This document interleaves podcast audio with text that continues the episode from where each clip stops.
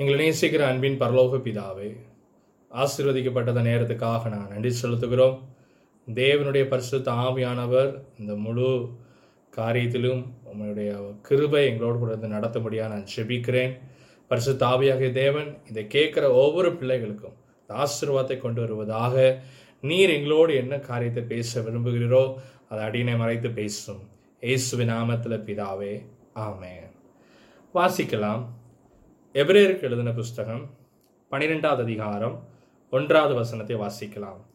எபிரேயர் பனிரெண்டு ஒன்று இவ்வாறு எழுதப்பட்டிருக்கிறது: ஆகையால் மேகம் போன்று இத்தனை திரளான சாட்சிகள் நம்மை சூழ்ந்து கொண்டிருக்க, பாரமான யாவற்றையும் நம்மை சுற்றி நெருக்கி நிற்கிற பாவத்தையும் தள்ளிவிட்டு, விசுவாசத்தை துவங்குகிறவரும் முடிக்கிறவருமா இருக்கிற இயேசுவை நோக்கி நமக்கு நியமித்திருக்கிற ஓட்டத்திலே பொறுமையோடு ஓட கடவோம் என்று என்ன செய்யப்பட்டிருக்கு? எழுதப்பட்டு ஆம், பொறுமையோடு என்ன செய்ய வேண்டுமா? ஒரு ஓட்டத்தை என்ன செய்கிறோம்? முடிக்க வேண்டும் என்று வேதம் என்ன செய்கிறது?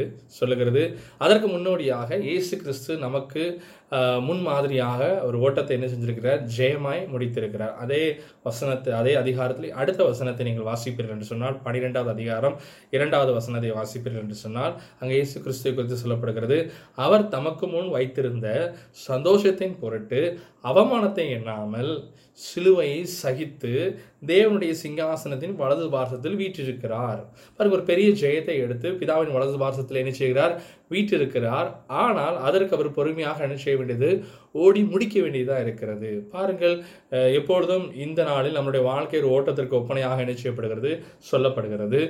ஆரம்பம் முக்கியம்தான், அதே சமயத்தில் எப்படி ஆரம்பிப்பதல்ல, எப்படி முடிக்க போகிறோம் என்பது ரொம்பவும் முக்கியமான ஒரு விஷயமாக என்ன செய்கிறது? காணப்படுகிறது.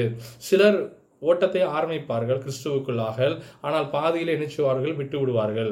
ஆமாம், ஆகையால் ஓட்டத்தை ஆரம்பிப்பது முக்கியமல்ல, அதை முடிக்க வேண்டியது கட்டாயமாக இணைச்சுகிறது இருக்கிறது. அதுவும் கிறிஸ்துவுக்குள்ளாக இணைச்ச வேண்டும், முடிக்க வேண்டும் என்று வேதம் என்ன செய்கிறது? நம்மிடத்துல எதிர்பார்க்கிறது.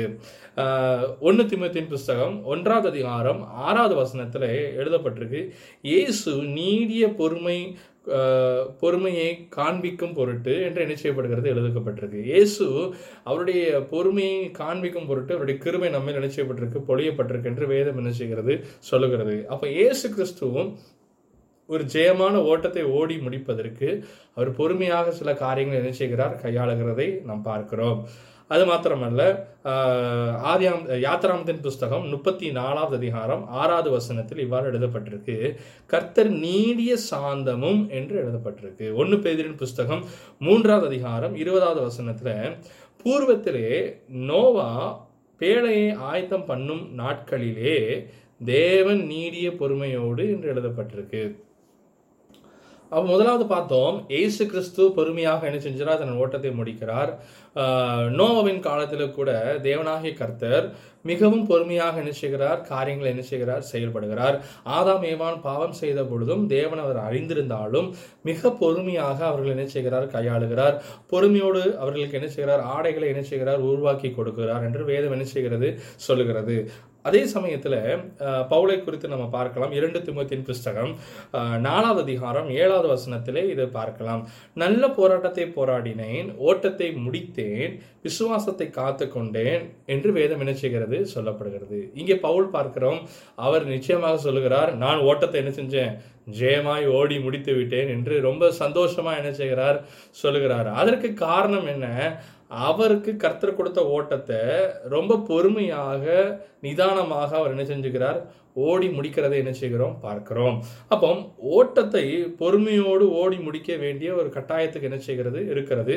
அப்படி முடிக்க வேண்டும் என்று சொன்னால், கிறிஸ்துவுக்குள்ளாக முடிக்க வேண்டும் என்று சொன்னால், கர்த்தர் எனக்கு வைத்திருக்கிற ஓட்டத்தில் நான் ஓட வேண்டும் என்று சொன்னால், அதிலும் ஜெயமாய் முடிக்க வேண்டும் என்றால், எனக்கு பொறுமை கட்டாயமாக என்ன செய்கிறது? காணப்படுகிறது.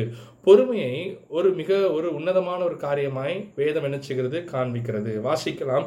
கலாத்தியரின் புஸ்தகம் ஐந்தாவது அதிகாரம் இருபத்தி ரெண்டாவது வசனம் ஆவியின் கனிகளை குறித்து எழுதப்படும் பொழுது அங்கு எழுதப்பட்டிருக்கிறது: ஆவியின் கனியோ அன்பு, சந்தோஷம், சமாதானம், நீடிய பொறுமை என்று என்ன செய்யப்பட்டிருக்கு? எழுதப்பட்டிருக்கு. அப்ப ஆவியின் கனியை குறித்து சொல்லும் பொழுது கூட பொறுமையை, பேஷன்ஸை குறித்து என்ன செய்யப்படுகிறது? சொல்லப்படுகிறது. ஒன்று கொரிந்தியன் புஸ்தகம் பதிமூணாவது அதிகாரம் நாலாவது வசனத்தில் அன்பை மேன்மைப்படுத்தி சொல்லும் பொழுது, அன்பில்லாதவன் தேவனை ஒரு நாளும் அறியான் என்று வேதம் என்ன செய்கிறது சொல்லுகிறது. தேவன் அன்பாகவே இருக்கிறார் என்று வேதம் சொல்லுகிறது. அப்போ அந்த அன்பை வெளிப்படுத்தும் பொழுது கூட அங்கே பார்க்கிறோம் பதிமூணு நாளில் ஒன்று கொரிந்தியர், அன்பு நீடிய சாந்தமும் தயவும் உள்ளது என்று வேதம் என்ன செய்கிறது. இப்பொழுது கூட உங்களுக்கு ஒரு கேள்வி என்ன செய்யலாம் வரலாம், ஏன் பொறுமையை குறித்து இவ்வாறு ஒரு பிரம்மாண்டமாக சொல்லப்படுகிறது? கட்டாயம் ஒரு மனிதனுக்கு பொறுமை தேவையா? கிறிஸ்துவுக்களாக ஓடுற ஓட்டத்திற்கு பொறுமை கட்டாயம் தேவையா என்று சிலருக்கு கேள்விகள் வரலாம். நான் சில வேதாகமத்தின் சில பகுதியை உங்களுக்கு நான் வாசிக்கிறேன், அப்பொழுது பொறுமை எவ்வளவு அவசியம் என்கிறதை நாம் புரிந்து கொள்ள முடியும். வாசிக்கலாம். நீதிமொழிகளின் புஸ்தகம் பத்தொன்பதாவது அதிகாரம் பதினோராவது வசனத்தில் எழுதப்பட்டிருக்கிறது, மனுஷனுடைய விவேகம் அவன் கோபத்தை அடக்கும் என்று வேதம் சொல்கிறது. ஒருவனுடைய கோபத்தை அவன் என்ன செய்யுமா விவேகம் அடக்கும். அப்போ பொறுமையா இருக்கிற மனுஷன் அவன் ஞானி என்று என்ன செய்யப்படுகிறது சொல்லப்படுகிறது. ஒருவன் தன்னைத்தான் ஞானி என்று சொல்வான் என்று சொன்னால், இந்த உலகத்தில் ஞானத்தோடு வாழ வேண்டும் என்று சொன்னால், அவனுக்கு கட்டாயம் பொறுமை என்ன செய்ய தேவைப்படுகிறதாய் காணப்படுகிறது. அப்படி இருக்கும் பட்சத்தில் தான் ஓட்டத்தை ஜெயமா என்ன செய்ய முடியும் முடிக்க முடியும். அடுத்த ஒரு பொறுமையோடு இருக்கிறதுக்கான இன்னொரு ஒரு காரியத்தை பார்க்கலாம். இரண்டு கொரிந்தியர் புஸ்தகம் ஆறாவது அதிகாரம் மூன்றாவது வசனம், குற்றப்படுத்தாத படிக்கு மிகுந்த பொறுமையினாலும் என்று வேதம் என்ன செய்கிறது சொல்லப்படுகிறது. அப்போ பிறர் நம்மை குற்றப்படுத்தாமல் இருப்பதற்கும் இந்த பொறுமை உதவியாக என்ன செய்கிறது இருக்கிறது. நம்ம எவ்வளோ பொறுமையாக இருந்தாலும் இந்த உலகம் குற்றப்படுத்த போகுது, அது அடுத்த விஷயம். உலகம் உலகத்துக்காக உலகம் என்னை பிரியப்படுத்துவதற்காக நம்ம வாழ்வோம் என்று சொன்னால், உலகத்தில் உள்ள எல்லா மனுஷங்களும் நான் பிரியப்படுத்துவதற்கு நான் வாழ வேண்டும் என்று சொன்னால் நிச்சயமாகவே முடியாது. நீங்கள் அநேக நேரங்களில் நீதியை தவறவிட வேண்டியதாக இருக்கும். சில வேளைகளில் நீதியின்படி நீங்கள் நடக்க வேண்டியது இருக்கிறபடியினால் சில வேளைகளில் சில மனுஷர்கள் என்ன செய்ய முடியும், உங்களை என்ன செய்ய முடியும் நிந்தித்து பேசக்கூடும், உங்களை குற்றப்படுத்தக்கூடும், அது தவிர்க்க முடியாது. ஆனாலும் இங்கே வேதம் சொல்கிறது, மற்றவர்கள் நம்மை குற்றப்படுத்தாமல் இருப்பதற்கு பொறுமை நம்மிடத்தில் இருக்கும் என்று சொன்னால் அது மிகவும் உதவியாக என்ன செய்யும். மூன்றாவது பொறுமையினுடைய இன்னொரு மேன்மையை பார்க்கலாம். வாசிக்கலாம். கொலோசியருக்கு எழுதின நிருபம் ஒன்றாவது அதிகாரம் பத்தாவது வசனத்தில் எழுதப்பட்டிருக்கு, கர்த்தருக்கு பிரியம் உண்டாக அவருக்கு பாத்திரராய் நடந்து கொள்ளவும் சந்தோஷத்தோடு கூடிய எல்லா பொறுமையும் நீடிய சாந்தமும் என்று எழுதப்பட்டிருக்கு. தேவனை ஒரு மனிதன் பிரியப்படுத்த வேண்டும் என்று சொன்னால் அவனுக்குள்ளாக இந்த பொறுமை என்ன செய்ய வேண்டும் காணப்பட வேண்டும். தேவனை பிரியப்படுத்துவதற்கு தான் நாம் வாழ்ந்து கொண்டிருக்கிறோம். நான் கிறிஸ்தவன் என்று சொன்னால் நான் கிறிஸ்துவின் வழியிலே வர நடக்கிறேன், கிறிஸ்துவுக்கு நான் பிரியமாய் நடக்கிறேன், அவரை நான் பிரியப்படுத்த வேண்டும் என்று சொன்னால் எனக்குள்ளாக பொறுமை இருந்தால் மாத்திரமே அவரை என்ன செய்ய முடியும் பிரியப்படுத்த முடியும். முதலாவது பார்த்தோம், ஒருவனுக்குள்ளாக பொறுமை இருக்கும் என்று சொன்னால் அவன் ஞானத்தோடு நடக்க முடியும். இரண்டாவது, பொறுமை இருக்கும் என்று சொன்னால் அவனை மற்ற குவர் குற்றப்படுத்தாத அளவுக்கு அவனால் என்ன செய்ய முடியும் நடக்க முடியும். மூன்றாவது பார்த்தோம், தேவனை பிரியப்படுத்த என்ன செய்ய முடியும் முடியும். நாலாவது ஒரு காரியத்தை பார்க்கும் மிகவும் முக்கியமான ஒரு காரியம், நீதிமொழிகளின் புஸ்தகம் பதினைந்தாவது அதிகாரம் பதினெட்டாவது வசனம் சொல்லப்பட்டிருக்கு, கோபக்காரன் சண்டையை எழுப்புகிறான், நீடிய சாந்தம் உள்ளவனோ சண்டையை அமர்த்துக் கொள்கிறான் என்று வேதம் என்ன செய்கிறது சொல்லுகிறது.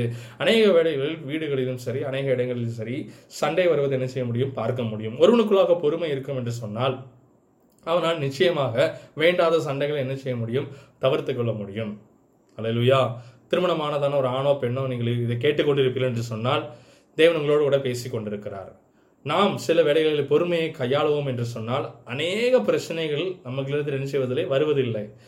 நாம் பொறுமையாக இராதபடியினால்தான் நம்முடைய வாயின் வார்த்தை நிமித்தமாகத்தான் அநேக நேரங்களில் வீடுக்குள்ளாக என்ன செய்கிறது சமாதான குறைச்சல் வருகிறது. எப்பொழுது ஒன்று புரிந்து கொள்ள வேண்டும், நீங்கள் நீங்கள் ஜெயமாய் ஓட்டுவதற்கு தான் கர்த்தர் உங்களை அழைத்திருக்கிறார், தேவனுடைய ஆசீர்வதிப்பதற்கு தான் கர்த்தர் அழைத்திருக்கிறார். ஆனால் இன்னொரு ஒருவர் இன்னொரு ஒருவன் என்ன செஞ்சு கொண்டிருக்கிறான், இதை பார்த்து கொண்டே இருக்கிறான். யோபுவை கவனித்துக் கொண்டிருந்ததை போலத்தான் உங்களையும் என்னையும் கவனித்துக் கொண்டிருக்கிறான்.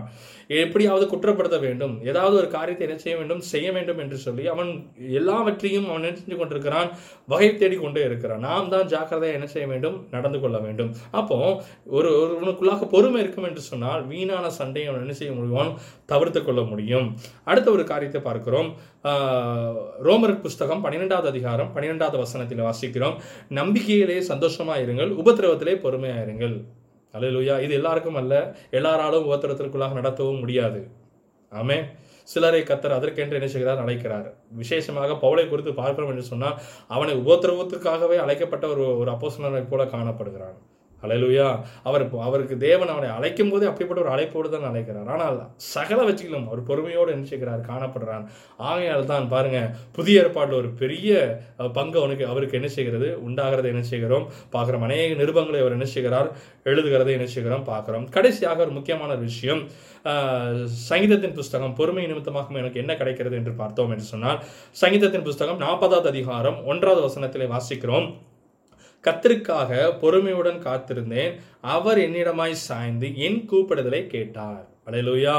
பாருங்க ஆறாவது ஒரு பாயிண்டை பார்க்குறோம். கர்த்தர் என் சத்தத்தை என்ன செய்கிறார் கேட்கிறார். சில வேளையில சிலர் இடத்துல கேட்பார்கள், பிரதர் நான் ஜெபிக்கிறேன், வேதம் வாசிக்கிறேன், தேவனோடு நினைச்சுக்கிறேன், நான் போகிறேன் வருகிறேன், சகல காரியம் செய்கிறேன், நான் என்னுடைய ஜெபம் கேட்கப்படவில்லை. நீங்கள் ஒன்று நீங்கள் ஆராய்ந்து பார்க்கலாம், உங்களிடத்துல பொறுமை காணப்படுகிறதா? தேவன் விரும்புகிற அந்த பொறுமை உங்களிடத்தில் இருக்கும் என்று சொன்னார். அல்லேலூயா. இந்த நாளிலும் தானே கர்த்தர் உங்கள் ஜெபத்தை கேட்கிறவராக இருக்கிறார். ஆமென். அப்போ பொறுமையின் அவசியத்தை பார்த்தோம். பொறுமை ஒரு மனிதனுக்குள்ளாக இருந்து அவன் ஞானவான் என்று பார்த்தோம். பொறுமை அவனிடத்தில் இருக்கும் பொழுது தேவன் அவனிடத்தில் நினைச்சுக்கிறார் கேட்கிறார் என்று நினைச்சுக்கிறோம் பார்த்தோம். கர்த்தர் மேல் அவன் கர்த்தருக்கு அவன் நினைச்ச முடியும் பிரியமாக இருக்க முடியும் என்று சொல்லி பார்க்கிறோம். மனிதர்களோடு நினைச்ச முடியும், சண்டை இல்லாதபடி நன்மைகளை நினைச்ச முடியும், செய்து கொள்ள முடியும் என்று பார்த்தோம். பிறர் நம்மை குற்றப்படுத்தாத முடியும் நினைச்ச முடியும், நடக்க முடியும் என்று பார்த்தோம். அப்போ இவ்வளவு மேன்மை கொண்டதா இருக்கிறது தான் இந்த பொறுமை. அல்லேலூயா. உலக மனிதனுக்கும் இது தெரியும். ஆமே உலக மனிதனுக்கும் அறிந்திருக்கிறான். பொறுமையோடு இருக்கும் பொழுதுதான் நினைச்ச பொறுத்தார் பூமி ஆழ்வார் என்று நினைச்சுக்கிறார் ஒரு பழமொழி நினைச்சுக்கிறது இருக்கிறது. அப்பொறுமையா இருக்க வேண்டிய அவசியத்தை நாம் என்ன செய்ய முடியும் கட்டாயம் புரிந்து கொள்ள வேண்டும். அல்லேலூயா. ஆமென். பாருங்க இதை நாம் இன்னும் புரிந்து கொள்வதற்கு வேதத்தில் ஒரு மனிதனை நாம் பார்க்க போகிறோம். அவர் வேற யாரும் இல்லை, தாவீது ராஜாவை என்ன செய்கிறோம் பார்க்கிறோம். இந்த தாவீது ராஜா ரொம்ப ஒரு வித்தியாசமான ஒரு ஆளாக இருக்கிறார். அவர் அநேக ஒரு ஒரு கொடூரமான சூழ்நிலைக்குள்ளாக தள்ளப்பட்டவராய் காணப்படுகிறார். அவர் புறக்கணிக்கப்பட்டவராய் காணப்பட்டார். ராஜாவாகவும் இருந்தார். அவர் ஆடு மேய்த்து கொண்டிருந்தார். ஒரு வீரனாகவும் என்ன செஞ்சார் காணப்பட்டார். அவரை என்ன செஞ்சார்கள் அநேக நேரம் மறு அவரை என்ன செஞ்சார்கள் அவரை வந்து மறுதளித்து போட்டார்கள். அவர் வந்து ஆங்கிலத்தில் சொல்லும் என்று சொன்னால் is a man of song and is a man of blood. அவர் பாடுகிறவரும் இருப்பார். அநேக ரத்தங்களை என்ன செஞ்சுக்கிறார் அவர் அவர் மூலமாக சிந்தப்பட்டதாகவும் என்ன செய்கிறது வேதம் என்ன செய்கிறது சொல்லுகிறது. அல்லேலூயா. It's worst of sinner and beloved friend of God. அவர் பாவியாகவும் இருக்கிறார், அதே சமயத்தில் தேவனுக்கு பிரியமான நண்பராகவும் என்ன செய்கிறார் இருக்கிறார். தாவீதை குறித்து சொல்லும் பொழுது அவன் இருதயத்துக்கு ஏற்றவன் என்று நினைச்சுகிறது வேதம் நினைச்சுகிறது சொல்லப்படுகிறது. அப்போ இப்படிப்பட்ட ஒரு கலவையாக அவர் நினைச்சுகிறான் காணப்படுகிறான். தாவீது ராஜா அவருடைய வாழ்க்கையிலே அவர் கடைசியாக பார்க்கும் பொழுது ஒரு பெரிய ஜெயத்தோடு நினைச்சுகிறார் முடிக்கிறார். தேவன் அவனுக்கு ஒரு பெரிய ஆசீர்வாதத்தை கொடுக்கிறார், யாருக்கும் கொடுக்காத ஒரு ஆசீர்வாதம். உனக்கு என்றென்றைக்கும் நிலையான ஒரு வீட்டை நினைச்சுக்கிறார் கட்டளையிடுகிறார். தாவீதின் மூலமாக இயேசு கிறிஸ்து நினைச்சுக்கிறார் வருகிறார். நமக்கும் அருளமாக ரட்சிப்பு உண்டாயிருக்கிறது. பாருங்க அப்போ இவ்வளவு முக்கியத்துவத்துக்கும் தாவீது நினைச்சுக்கிறான். ஒரு ஒரு காரியத்தை அவனை குறித்து பார்க்க போகிறோம். அது வேறு ஒன்றும் இல்லை, அவன் எப்படி பொறுமையாக கையாண்டான். அவனை நம்மளுக்கு தெரியும் ராஜாவாக இருந்தான். அவனுக்கு பின்பதாக பெரிய படைகள் இருந்தது. அவனோடு இருந்ததுனா வீரர்கள் எல்லாம் வெறும் பராக்கிரமசாலிகள், சிங்கத்தை கிழித்து போட்டார்கள் என்று பார்க்கிறோம். அநேக பெரிய பெரிய பராக்கிரமான காரியங்களை செய்தவர்கள் எல்லாம் அவர்களோடு கூட இருந்தார்கள். ஆனாலும் பாருங்க தாவீது மிக பொறுமையாக நினைச்சுகிறான் இருக்கிறான். அதைத்தான் நம்ம பார்க்க போகிறோம். வாசிக்கலாம். முதலாவது தாவீது தன் சகோதரர்களோடு எவ்வளவு பொறுமையாக இருந்தான் என்று ஒன்று சாமுவேலின் புஸ்தகம் பதினேழாவது அதிகாரம் இருபதாவது வசனத்திலே வாசிக்கிறோம். தாவீது அதிகாலையில் எழுந்து ஆடுகளை கால் காவலாளி வசம் விட்டு ஈசாய் தனக்கு கற்பித்தபடி எடுத்து கொண்டு போய் என்று வேதம் சொல்லுகிறது. பதினெட்டாவது வசனத்தில் பார்த்தோம் என்று சொன்னார் அதை தன்னுடைய தகப்பன் தாவீது இடத்துல சொல்லுவார், நீ பத்து பால் கட்டிகளை எடுத்துக்கொண்டு ஆயிரத்துக்கு த தலைவனாக இருக்கிற இடத்துல நினைச்சை கொண்டு போய் கொடு என்று சொல்கிறார். ஏனென்றால் அவரிடத்துல தான் அவனுடைய சகோதரர்கள் நினைச்சுகிறார்கள் இருக்கிறார்கள். அவனுக்கு அவருடைய சகோதரர்கள் இவனுடைய அதிகாரத்திற்கு கீழே தான் நினைச்சுகிறார்கள் இருக்கிறார்கள். ஆகையால் யுத்தங்களில் நடக்கும் பொழுது சில நன்மைகளை உண்டாக்கத்தக்க இவருடைய ஜீவன் பாதுகாக்கத்தக்க தன் தகப்பன் நினைச்சுகிறார் தாவீதினிடத்திலே கொடுத்து அனுப்புகிறார். தன் சகோதரனுக்காக இவன் நினைச்சுகிறான் கடந்து போகிறான். ஆனால் போன இடத்துல என்ன நடக்கிறது வாசிக்கலாம். பதினேழாவது அதிகாரம் இருபத்தெட்டாவது வசனத்தை வாசிக்கிறோம். அந்த மனுஷரோடு அவன் பேசிக்கொண்டு இருக்கையில் இருக்கிறதை அவன் மூத்த சகோதரன் ஆகிய ஏலியாப் கேட்டபோது அவன் தாவீதின் மேல் கோபம் கொண்டு. முதல்ல பார்த்தோம் யாருக்காக போகிறான், எலியாவுக்காக தான் போகிறான். மற்ற சகோதரர்களுக்காகவும் சேர்ந்து நினைச்சுக்கிறான் போகிறதை பார்க்கிறோம். ஆனால் இவன் கோலியாத்தை குறித்து இவன் மற்ற போர் வீரர்களோடு பேசி கொண்டிருக்கிறதை அவன் அவனுடைய மூத்த சகோதரன் கண்ட பொழுது எலியாப் கண்ட பொழுது மிகவும் கோபம் அவனுக்கு வருகிறது. அவன் வேறு ஒன்றும் சொல்லவில்லை, அவன் வேறு எந்த தவறும் என்ன செய்யலை செய்யவில்லை. தகப்பன் சொன்னபடி அவன் செய்கிறான். அது அதே வசனத்தில் தொடர்ந்து நீங்கள் வாசிப்போம் என்று சொன்னால், கோபம் கொண்டு நீ இங்கே வந்தது என்ன? முதல் காரியம் பாருங்க, அவன் கேட்குறான் நீ இங்கே ஏன் வந்த? முதலாவது நம்ம ஒரு ஆள் பார்ப்போம் என்று சொன்னால், வெகு நாள் கழித்து பார்ப்போம் என்று சொன்னால் எப்படி இருக்கிறீர்கள் என்று கேட்போம். ஆனால் இங்கே பார்க்குறோம் அவன் வந்து சொல்கிறான் ஏன் இங்கே வந்த? அவன் he was not welcome. தாவீது அங்கே அவனை வந்து நினைச்சல, தாவீது யார் அவனை ஏற்றுக்கொள்ளலை. ஆனாலும் அவன் பொறுமையாக என்ன செய்கிறான் இருக்கிறான். அடுத்த ஒரு காரியத்தை பார்க்கிறோம். அதோடு கூட வனாந்தரத்தில் உள்ள அந்த கொஞ்சம் ஆடுகளை நீ யார் வசத்தில் விட்டாய்? பாருங்க, அடுத்தது அவனை வந்து முதல்ல அவனை ஒழுங்காக ரிசீவ் பண்ணலை, ஒழுங்காக அவனை வரவேற்கலை. இரண்டாவது அவனை என்ன செய்கிறான்னு பாருங்க, அவனை குற்றப்படுத்துகிறான், இல்லை என்று சொன்னால் அவனை அவமானப்படுத்துகிறான். என்ன சொல்கிறான்? கொஞ்சம் ஆடு மேய்த்து கொண்டிருந்ததான தாவீதே, நீ யார்கிட்ட விட்டுட்டு வந்த? இப்படி பொறுப்பு இல்லாமல் வந்திருக்கியே அப்படின்னு சொல்லி தன்னை என்ன செய்கிறான், இழிவாக என்ன செய்கிறான் பேசுகிறான். அதற்கும் அவன் பொறுமையாக இருக்கிறான். அடுத்த ஒரு காரியத்தை பாருங்க, யுத்தத்தை பார்க்க அல்லவா நீ வந்தாய் அப்படின்னு நினைச்சுக்கிறார், ஒரு குற்றப்படுத்துகிறார். அவன் வந்தது யுத்தத்தை பார்க்கறதுக்கு வரல, யுத்தத்தில் இருக்கிற தன் சகோதரனை விசாரிக்க வருகிறான். பத்து பால் கட்டிகளை எடுத்துக்கொண்டு தன் சகோதரனுக்கு நன்மை உண்டாகத்தக்க வருகிறான். வந்த மாத்த இடத்துல யாருக்கு நன்மை செய்தானோ அவனுக்கு விரோதமாக என்ன செய்கிறார் செய்கிறார். அநேக நேரங்களில் நம்மளுடைய வாழ்க்கையில் இப்படி பார்க்க முடியும். அநேக நன்மைகளை நாம் என்ன செய்வோம் செய்வோம், ஆனால் நமக்கு விரோதமாக கட்டாயம் நினைச்சவார்கள் செய்வார்கள். நம்மளிடத்தில் ஒன்று பேசுவார்கள், பின்பு நம்மளிடத்தில் நினைச்சவார்கள் குத்துவார்கள். அதையெல்லாம் நாம் பார்த்து கொண்டு இருக்க இருக்கக்கூடாது. நமக்கு தேவை நாம் எனக்கு கர்த்தர் வைத்திருக்கிற ஓட்டத்தில் நான் பொறுமையோடு என்ன செய்ய வேண்டும், ஓட வேண்டும். கடைசியாக ஒரு வார்த்தையை பார்க்கலாம். உன் துணிகரத்தையும் உன் இருதயத்தின் ஆக அகங்காரத்தையும் நான் அறிவேன் என்றான். பாருங்கள், எவ்வளோ குற்றம். ஒன்று ரெண்டு நானும் மூணு நாளும் வச்சுட்டான்.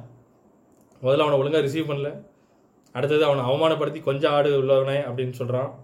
அடுத்தது பாருங்கள், அவன் சொல்கிறதான காரியம் யுத்தத்தை பார்க்க தான் நீ என்ன வந்தேன்னு சொல்லி இப்போ ஒரு குற்றச்சாட்டு பண்ணுகிறான். அடுத்தது அவனை துணிகரத்தை நான் அறிவேன். எல்லாத்தையும் அவனை என்ன செய்கிறான், ப்ளேம் பண்ணுறான். நான் தாவீது ஒரு மறு உத்தரவு எதுன்னு சொல்லலை. அல்லேலூயா. அவனுக்குள்ளாக பொறுமை என்ன செய்யப்பட்டது, காணப்பட்டது. நாம் அதை அறிந்து கொள்ள வேண்டும், நாம் அந்த காரியத்தை எடுத்துக்கொள்ள வேண்டும். பாருங்க, அதன் பின்பு தான் அவன் பெரிய ஜெயத்தை எடுக்கிறான். கோலியாத்தை அவன் என்ன செய்கிறான், பெரிய ஜெயத்தை எடுக்கிறான். ஒருவேளை அவன் சகோதரனோடு அவன் போராடி இருப்பான் என்று சொன்னால், தன் சகோதரோடு சண்டை போட்டிருப்பான் என்று சொன்னால், அங்கே இருந்தவர்களை அவன் என்ன செஞ்சிருப்பார்கள், தாவீதை துரத்தி விட்டிருப்பார்கள். ஏன்னா அவன் சின்ன பையனாக இருக்கிறான். எலியாப் அப்படியே அல்ல, மூத்த சகோதரன், ஆனால் பொறுமையாய் காணப்படுகிறான். ஆடு மேய்க்கும் பொழுது அந்த பொறுமை அவனுக்கு கர்த்தர் நினைச்சுக்கிறார், கற்றுக் கொடுத்திருக்கிறார். அவன் முதல்ல பார்க்குறோம், தாவீது தன் சகோதரனோடு பொறுமையாக இருந்தபடியினால் தான் தேவன் அங்கு அந்த நாள் அவனுக்கு குறித்து வைத்திருந்தார். தேவன் அவனுக்கு ஒரு நாளை என்ன செஞ்சிருக்கார், குறித்து வைத்திருந்தார். அந்த நாளில் அவனை மேன்மைப்படுத்த போறேன் என்று என்ன செஞ்சார், குறித்து வைத்திருந்தார். அவன் பொறுமையாக இருந்தபடியினால் தான் தேவன் அவனுக்கு குறித்து வைத்த நாளில் அவனுக்கு இருந்த ஆசீர்வாதத்தை அவன் பெற்றுக்கொண்டான். ஹல்லேலூயா. நாமும் இந்த நாளில் பெற்றுக்கொள்வதற்கு தான் கர்த்தர் நமக்கு இன்னும் இந்த நாளில் பேசி கொண்டிருக்கிறார். நான் பொறுமையோடு இருக்க வேண்டும், பொறுமையோடு அமர்ந்திருப்பதல்ல, பொறுமையோடு நம்ம ஓட வேண்டும். It's a progress. ஓட்டம் என்று சொன்னால் ஒரு பாயிண்ட்லேருந்து இன்னொரு பாயிண்ட்டுக்கு என்ன செய்யணும், ஒரு குறிப்பிட்ட காரியத்தில் ஓடணும். சிலர் ஓட்டம் என்று சொன்னால் ஒன்றில் ரொம்ப வேகமாக போவாங்க, இல்லைன்னா போகவே மாட்டாங்க. ஒருவர் இங்கிருந்து ஒரு மலைநாட்டுக்கு பிரயாணமாகி போகிறார் என்று சொன்னால் நான்கு வழி சாலையிலே ஒரு வேகத்தில் என்ன செய்ய வேண்டும், போக வேண்டும். அதே நான்கு வழி சாலையில் டோல்கேட் வரும் என்று சொன்னால் அவர் என்ன செய்யணும், பிரேக் அமுக்க வேணும். ஒரு ஸ்பீட் பிரேக்கர் வந்தால் என்ன செய்யணும், வேகத்தடை வந்தால் வேகத்தை குறைக்க வேண்டும். இல்லை இல்லை இல்லை இல்லை நாங்கள் ஸ்பீடாக போவோம்னு சொன்னால் அவருக்கும் வே வாகனத்துக்கும் தான் என்ன செய்யணும், சேதம் வரும். ஒருவேளை மலையில் அதே ஆள் மேலே மலையில் ஏறும் பொழுது நான் நான்கு வழி சாலையில் நூறு கிலோமீட்டர் ஸ்பீடில் வந்தேன், அதனால் இதுலேயும் நான் அப்படியே போவேன்னு சொன்னால் முடியாத ஒரு காரியம். அப்போ போக வேண்டிய நேரத்தில் எந்தெந்த இடத்துல ஏ ஸ்பீடாக போகணும், எந்த இடத்துல நிறுக்கணும், நமக்கு கட்டாயம் என்ன செய்ய வேண்டும், தெரிய வேண்டும். ஹல்லேலூயா. இரண்டாவது, தாவீது இன்னொரு ஒரு இடத்துல ரொம்ப பொறுமையாக இருக்கிறார். அது யார் என்று சொன்னால் சவுல் ராஜாவிடத்துல ரொம்ப பொறுமையாக நினைச்சுகிறார் இருக்கிறார். அதையும் பார்க்கலாம். அவர் எங்கேதிக்கு போகும் பொழுது, தாவீது எங்கேதில் இருக்கும் பொழுது அங்கே ஆடு மேய்க்கிறவர்கள் அநேகமாக நினைச்சுகிறார் இருக்கிறார்கள். சிலர் சொல்கிறார்கள் அவர் அங்கே இருக்கும் பொழுதுதான் சங்கீதம் இருபத்தி மூணு நினைச்சுகிறார், கர்த்தரை மேய்ப்பராக இருக்கிறார், நான் தாழ் செய்தேன் என்கிறதான சங்கீதத்தை எழுதினார் என்று நினைச்சுகிறார் சிலர் ஆராய்ச்சியாளர்கள் சொல்கிறார்கள். சரி, ஒன்று சாமுவேலின் புஸ்தகம் இருபத்தி நாலாவது அதிகாரம் நான்காவது வசனத்திலே வாசிக்கிறோம்.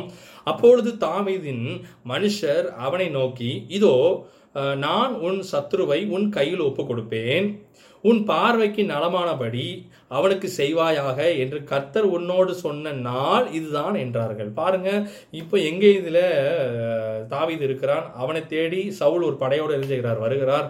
அந்த இடத்துல என்ன செய்கிறான், சவுல் தனியாக மாட்டிக் கொள்கிறான். அப்போது தாவீதும் அவனோடு இருந்தவர்களும் இவனுக்கு இவனை என்ன செய்யலாம், நம்ம கொன்று விடலாம் என்கிறதான ஒரு காரியத்தை சொல்லுகிறார்கள். அப்பொழுது தாவீது அந்த காரியத்தை என்ன செய்கிறான், அவன் எப்படி திருப்பி பேசுகிறான் என்பதை பார்க்கலாம். ஆறாவது வசனத்திலே பார்த்தோம் என்று சொன்னால், அவன் தன் மனுஷரை பார்த்து, கர்த்தர் அபிஷேகம் பண்ணின என் ஆண்டவன் மேல் என் கையை போடும்படி இப்படிப்பட்ட காரியத்தை நான் செய்யாதபடிக்கு கர்த்தர் என்னை காப்பாராக, அவர் கர்த்தரால் அபிஷேகம் பண்ணப்பட்டவர் என்று என்ன செய்கிறான்னு சொல்லுகிறான். பாருங்கள், ஹி வாஸ் வெரி காஷியஸ், ரொம்ப ஜாக்கிரதையாக இருக்கிறான். எதில் அப்படின்னா, எனக்கு ஆண்டவர் வச்சுக்கிற ஓட்டத்தில் நான் ஒழுங்காக ஓடணும்.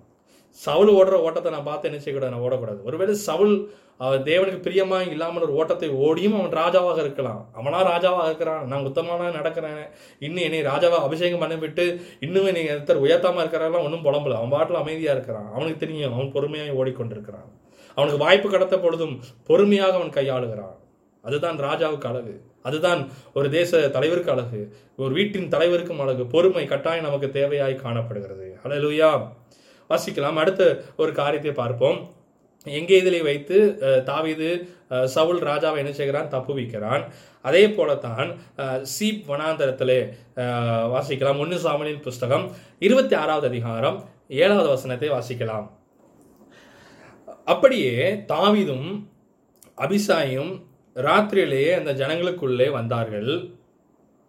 இதோ சவுல் ரதங்களுக்கு ரதங்களில் இருக்கிற இடத்திற்கு படுத்து என்ன செஞ்சான், நித்திரை பண்ணினான். அவன் தலைமாட்டில் அவனுடைய ஈட்டி நிலத்தில் குத்தி இருந்தது.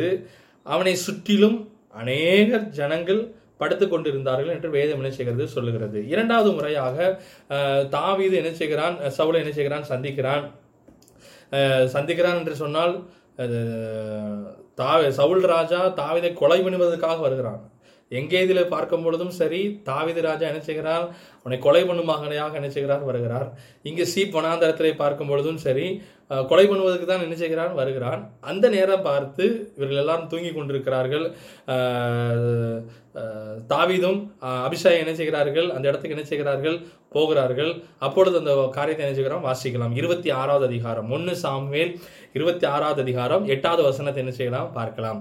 அப்பொழுது அபிஷாய் தாவீதை பார்த்து, இன்று தேவன் உம்முடைய சத்ருவை உம்முடைய கையில் ஒப்பு கொடுத்தார். அடுத்தது கவனிங்க, இப்போதும் நான் அவனை என்று அபிஷாய் என்ன செய்கிறார் சொல்லுகிறார். ராஜாவை எப்படி அவர் அட்ரஸ் பண்றாரு பார்த்தீங்கன்னா, இப்பொழுதும் நான் அவனை ஈட்டியினால் ரெண்டு குத்தாய் குத்தாமல் ஒரே குத்தாக நிலத்தில் உருவ குத்துட்டுமா என்றான். இதை வாசிக்கும் பொழுது எனக்கு ஒரு காரியம் வரும், நினைவுக்கு வருகிறது. சிலர் சொல்வார்கள், நான் பேசினா வெட்டு ஒன்று தொண்ணு ரெண்டு அப்படின்னு நினைச்சுவார்கள் சொல்லுவார்கள். அது என்னன்னா, பொறுமை இல்லாதபடி கொஞ்சம் ஸ்பீடாக பேசுகிறனால அப்படி நினைச்சுவார்கள் சொல்லக்கூடும். சிலர் சொல்லுவாங்க, நான் வந்து நினைச்ச மாட்டேன், நான் சண்டைக்கு போக மாட்டேன், ஆனால் வந்த சண்டையை நினைச்ச மாட்டேன், விட மாட்டேன். அல்லேலூயா. அப்படியே இல்லை, தாவீது தேடி ஒரு சண்டை நினைச்சுக்கிறது வருகிறது. அவனை எப்படி கையாளுகிறான், பொறுமையாக இருந்து என்ன செய்கிறான், கையாளுகிறான். அதுக்கு முன்புதாக நம்ம பார்த்தோம், ஒருவன் ஞானவான் இருப்பான் என்று சொன்னால் சண்டை நினைச்சுவான் தவிர்ப்பான், பொறுமையாக இருப்பான்னு சொன்னால் சண்டை என்ன செய்வான் தவிர்ப்பான் என்று பார்த்தோம். அதைத்தான் தாவீதும் என்ன செய்கிறான், செய்கிறது என்ன செய்கிறோம் பார்க்கிறோம். வாசிக்கலாம். இருபத்தி ஆறாவது அதிகாரம் ஒன்று சாமுவேல் இருபத்தி ஆறு ஒன்பதாவது வசனத்தை என்ன செய்யலாம் வாசிக்கலாம். தாவீது அபிஷாயை பார்த்து, அவரை கொல்லாதே. அபிஷாய் தாவீதிடத்தில் சொல்கிறான் அவனை அப்படின்னு சொல்லுகிறார். ஆனால் தாவீது சவுல் ராஜாவுக்கு எவ்வளோ மரியாதையாக திருப்பி சொல்கிறார் பாருங்க. அவரை கொல்லாதே, கர்த்தர் அபிஷேகம் பண்ணின பண்ணிவித்தவர் மேல் தன் கையை போட்டு குற்றம் இல்லாதவர் போகிறவன் யார் என்று சொன்னாள். ஒருவேளை தாவீது சவுல் ராஜா மேல் கையை வைத்திருப்பான் என்று சொன்னால், அவருடைய சட்டத்திட்டத்தின்படி அவரால் ராஜாவாக என்ன செய்ய முடியாது, வர முடியாது. ஒரு இஸ்ரவேலன் இன்னொரு இஸ்ர ஒரு இஸ்ரவேலன் இஸ்ரவேல் ராஜாவை கொன்று விட்டு இஸ்ரவேலாக நான் நினைச்ச முடியாது, அவருக்கு ராஜாவாக நினைச்ச முடியாது, வர முடியாது. ஆகையால் தான் நினைச்சுகிறான், குற்றம் குற்றம் இல்லாமல் போகிறவன் யார் என்று நினைச்சுகிறான் சொல்லுகிறான். இருபத்தாறாவது அதிகாரம் இருபத்தி ஓராவது வசனத்திலே பார்க்கிறோம். அப்பொழுது சவுல், இந்த காரியம்லாம் நடந்த பிறகு அவனை நினைச்சுகிறார்கள், போய்விடுகிறார்கள். அவனை அவனை ஒன்றும் செய்யாதபடி அவனை நினைச்ச ஈட்டியை மட்டும் எடுத்துவிட்டு நினைச்சுகிறார்கள், போகிறார்கள். அப்பொழுது இருபத்தோராவது வசனத்திலே பார்க்கிறோம். அப்பொழுது சவுல், நான் பாவம் செய்தேன், என் குமாரனாகிய தாவீதே, இனி உனக்கு ஒரு பொல்லாங்கும் செய்யேன் என்று சொல்கிறான். பாருங்க, நீங்க தேவன் சொல்கிறதை போல பொறுமையாய் கையாளுவர் என்று சொன்னால் உங்கள் எதிராளியும் கர்த்தர் உங்களை நண்பனாக நினைச்ச முடியும், மாற்ற முடியும். இங்கே பார்க்கிறோம், அவனை கொலை பண்ணும்படியாக வருகிறான். ஆனால் அவனை பார்த்து ஒரு தகப்பன் உள்ளம் என்ன செஞ்சுக்கிறது வந்து விடுகிறது. அதுக்கப்புறம் கூட சொல்கிறான், இனி உனக்கு உறவு உரோதமாக நான் பாவம் என்ன செய்ய மாட்டேன் செய்ய மாட்டேன் உனக்கு நான் எந்த பொல்லாங்க என்ன செய்ய மாட்டேன் செய்ய மாட்டேன் என்று நினைச்சுக்கிறான் சொல்லுகிறான். அல்லேலூயா. அப்போ ஒரு தாவீது பொறுமையாய் கையாண்டபடியினால்தான் அவன் ராஜாவாக என்ன செய்கிறார், அவர் உருவாகுகிறார். அல்லேலூயா. இரண்டு சாமுவேலின் புஸ்தகம் இரண்டாவது அதிகாரத்தில் பார்த்தீங்கன்னா, சவுல் காலத்துக்கு பின்பதாக தாவீது என்ன செய்கிறார், ராஜாவாக என்ன செய்கிறார் வருகிறதை என்ன செய்கிறோம் பார்க்கிறோம். சரி, மூன்றாவது ஒரு ஆறு இடத்துல தாவீது ரொம்ப இரக்கம் பாராட்டுகிறார், இல்லை என்றால் ரொம்ப பொறுமையாக இருக்கிறார். வாசிக்கலாம். இரண்டு சாமுவேலின் புஸ்தகம் பதினாறாவது அதிகாரம் ஐந்தாவது வசனத்தை வாசிக்கலாம். இது ரொம்ப எனக்கு ரொம்ப பிடித்ததான ஒரு வேத பகுதி. வாசிங்க, ரெண்டு சாமுவேல் பதினாறாவது அதிகாரம் ஐந்தாவது வசனம். தாவீது ராஜா பயிர் மட்டும் வந்து போது, இதோ சவுல் வீட்டு வம்சத்தனாய் இருக்கிற கேராவின் குமாரனாகிய சிமேயி என்னும் பேருள்ள சீமேயி என்னும் பேருள்ள ஒரு மனுஷனை அங்கிருந்து புறப்பட்டு தாவீதுக்கு தாவீதை என்ன செய்கிறான் கொண்டு வந்து நடந்து வந்தான் என்று வேதம் என்ன செய்கிறது சொல்லுகிறது. அங்கே இருந்து என்று சொல்லப்படுகிறது. பாருங்க, தாவீது அவன் என்ன செய்கிறான், தன்னுடைய தன்னுடைய ராஜாவின் இடத்துல இருந்து எருசலேமிலிருந்து என்ன செய்கிறான் வெளியே என்ன செய்கிறார் வருகிறார். வரும் இடத்துல ஒருவர் அங்கே என்ன செய்கிறான் அங்கே இருக்கிறான் என்று வேதம் சொல்லுகிறது. சில நேரத்தில் கர்த்தர் நமக்குன்னே சில ஆட்களை வச்சிருப்பார். நம்மளுடைய பொறுமையை சோதிப்பதற்கே சில ஆட்கள் எழுதி செஞ்சிருப்பாங்க இருப்பாங்க. அவர்களுக்காய் நான் கர்த்தரை ஸ்தோத்திரிக்கிறேன். ஆமேன். நீங்களே என்னோட கூட நீங்கள் ஆமேன் என்று சொல்லுவீர்கள் என்று நான் நம்புகிறேன். அல்லேலூயா. ஆமேன். சரி, அப்போ அப்படிப்பட்ட ஜனங்கள் இருப்பார்கள். அவர்கள் இருப்பது நிமித்தமாக நமக்கு ஒரு பெரிய சந்தோஷம், நமக்கு ஒரு பெரிய மேன்மை எப்படிங்கிறத என்ன செய்யலாம் வாசிக்கலாம். ஆறாவது வசனத்தில் பார்க்கிறோம், சகல ஜனங்களும் பாருங்க, ராஜா வந்து அப்சலோம் அப்சலோம் நிமித்தமாக என்ன செய்கிறான் புறப்பட்டு வருகிறான். அப்சலோம் நிமித்தமாக ராஜா என்ன செய்கிறாரு புறப்பட்டு வெளியே வராரு. அந்த அவன் துக்கத்தோடு வருகிறான். அவனால் அவன் வரும்பொழுது அவனோட கூட சகல ஜனங்களும் சகல பல பலசாலிகளும் நினைச்சுகிறார்கள். தாவீதின் வலதுபுறத்திலும் இடதுபுறத்திலும் நடந்து வருகிறார்கள். தாவீதின் மேலும் சகல ஊழியக்காரர்களின் மேலும் கற்களை எறிந்தான் என்று வேதம் என்ன செய்கிறது சொல்லுகிறது. யார் எறிகிறார் அப்படின்னு பார்த்தோம் என்றால், சீமேயி என்கிறதான ஒரு மனுஷன் என்ன செய்கிறான், அவன் சவுல் வம்சத்தால் சவுல் வம்சத்தானாக இருக்கிறான். அவன் கற்களை என்ன செய்கிறான் எறிகிறான். யார் மேலே? ராஜா மேலே எறிகிறான். ராஜா பவனியில் நடந்து வர்றார். இங்கிட்ட ஆள்க இங்கிட்ட ஆள்க கூட இருக்கிறவெல்லாம் பராக்கிரமசாலி என்று வேதம் சொல்லுகிறது. அவன் அவனோடு இருந்தவர்கள் சிங்கத்தை கிழித்து போட்டார்கள். இவன் சீமேயும் எம்மாத்திரம். அல்லேலூயா. அதில் ஒரு மனுஷன் கேட்குறான் தாவீதை பார்த்து. பதினாறாவது அதிகாரம் ஒன்பதாம் வசனத்தில் பார்க்கிறோம், அபிசாயி ராஜாவை நோக்கி அவன் தலையை வாங்கி போடட்டுமே என்றான். பாருங்க, அங்கிருந்து அவர் பொறுமையாக இருக்கிறார். ஆனால் கூட இருந்தாலும் பொறுமையாக இல்லை. எப்பொழுதுமே ரொம்ப முக்கியம், நம்மோடு இருக்கிறவங்க நம்மை போட கொஞ்சமாவது பொறுமையாக என்ன செய்யணும் இருக்கணும். அல்லேலூயா. உங்களை போன்று இருக்கிறவர்கள் உங்களோடு கூட இருப்பது நல்லதாய் காணப்படும். ஆமேன். பொறுமை இல்லாத ஒரு ஆள் உங்களோடு கூட இருப்பார்கள் என்று கொண்டால் நீங்கள் கொஞ்சம் ஜாக்கிரதையாக நினைச்சிங்க இருங்க. இல்லைனா இன்னும் கூடுதலான பொறுமையோடு இருக்கணும். ஏன்னா ஏற்கனவே உங்களுக்கு பிரச்சனைகள் காரியங்கள் என்ன செய்யும் வரும்.